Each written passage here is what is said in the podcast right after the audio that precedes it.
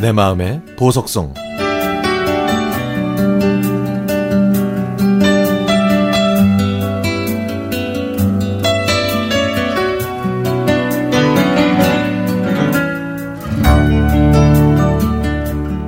계속되는 마른 장마에 쏟아지는 빗소리가 반가워 창밖을 내다보았습니다.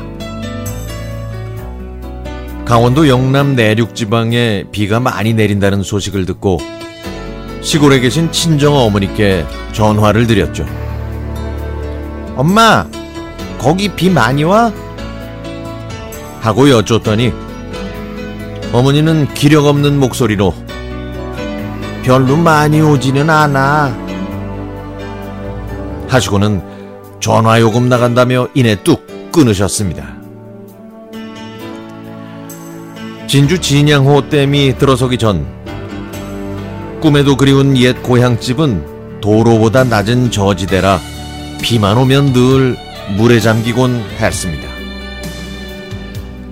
가난한 농부의 아들로 태어나신 아버지는 장마가 시작되면 언제 지었는지도 모르는 오래된 기와 지붕에 올라가 깨진 곳은 없는지 비가 셀 만한 곳은 없는지 미리 점검하셨죠.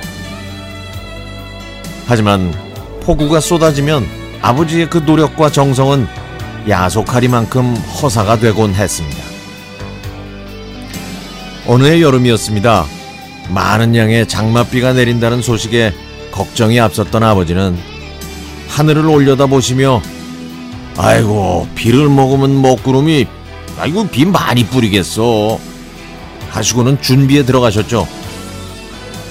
도로와 높이가 같은 앞마당으로 내리치는 비가 고향집 축담을 비롯해서 마루 밑으로 들어가지 않게 집에 있는 우산을 모두 동원해서 펼쳐놓은 다음 그 사이사이로 떨어지는 빗물은 쓰레받기와 바가지로 퍼내기에 바빴습니다.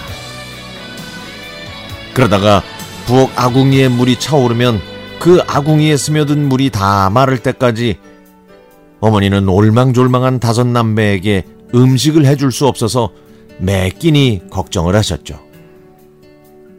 그러던 어느 여름날이었습니다. 잔뜩 찌푸린 검은 먹구름이 많은 비를 뿌리자 기다렸다는 듯 안방에서 비가 주르륵 새기 시작하더니 곧이어서 작은 방, 부엌방 할 것 없이 집 전체가 모두 물바다가 됐습니다.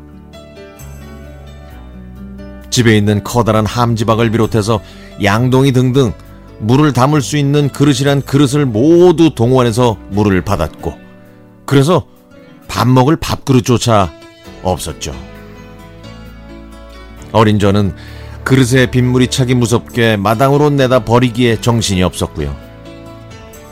그때는 외할머니께서 저희 집에서 요양을 하고 계셨는데 힘들게 사는 딸이 안타까우셨던 외할머니는 한숨을 쉬시면서 그저 초점 없는 눈빛으로 멍하니 하늘만 올려다보고 계셨습니다. 세월은 흘러서 그 다섯 남배들은 모두 성장해서 분가를 했고 딸을 안쓰럽게 생각하셨던 외할머니께서는 예전에 하늘나라로 여행길에 오르셨죠. 올해 83이 되신 아버지는 무릎 인공 관절 수술을 하시고 지금은 요양병원에 계십니다.